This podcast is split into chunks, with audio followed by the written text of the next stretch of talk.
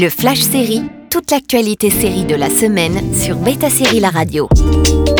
Bonjour à tous, quelles étaient les news sérielles de la semaine? On commence avec la saison 2 de Hunters qui débarque.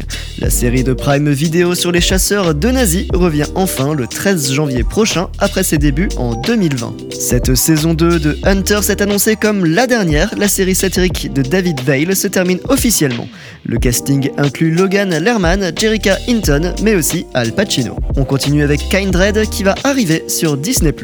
L'adaptation du roman de science-fiction d'Octavia E. Butler arrive bientôt sur Hulu aux États-Unis et prochainement sur Disney en France.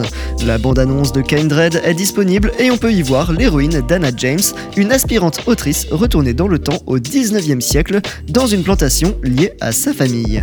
Le roman a connu une grande popularité des deux côtés de l'Atlantique. On enchaîne avec la saison 3 de White Lotus.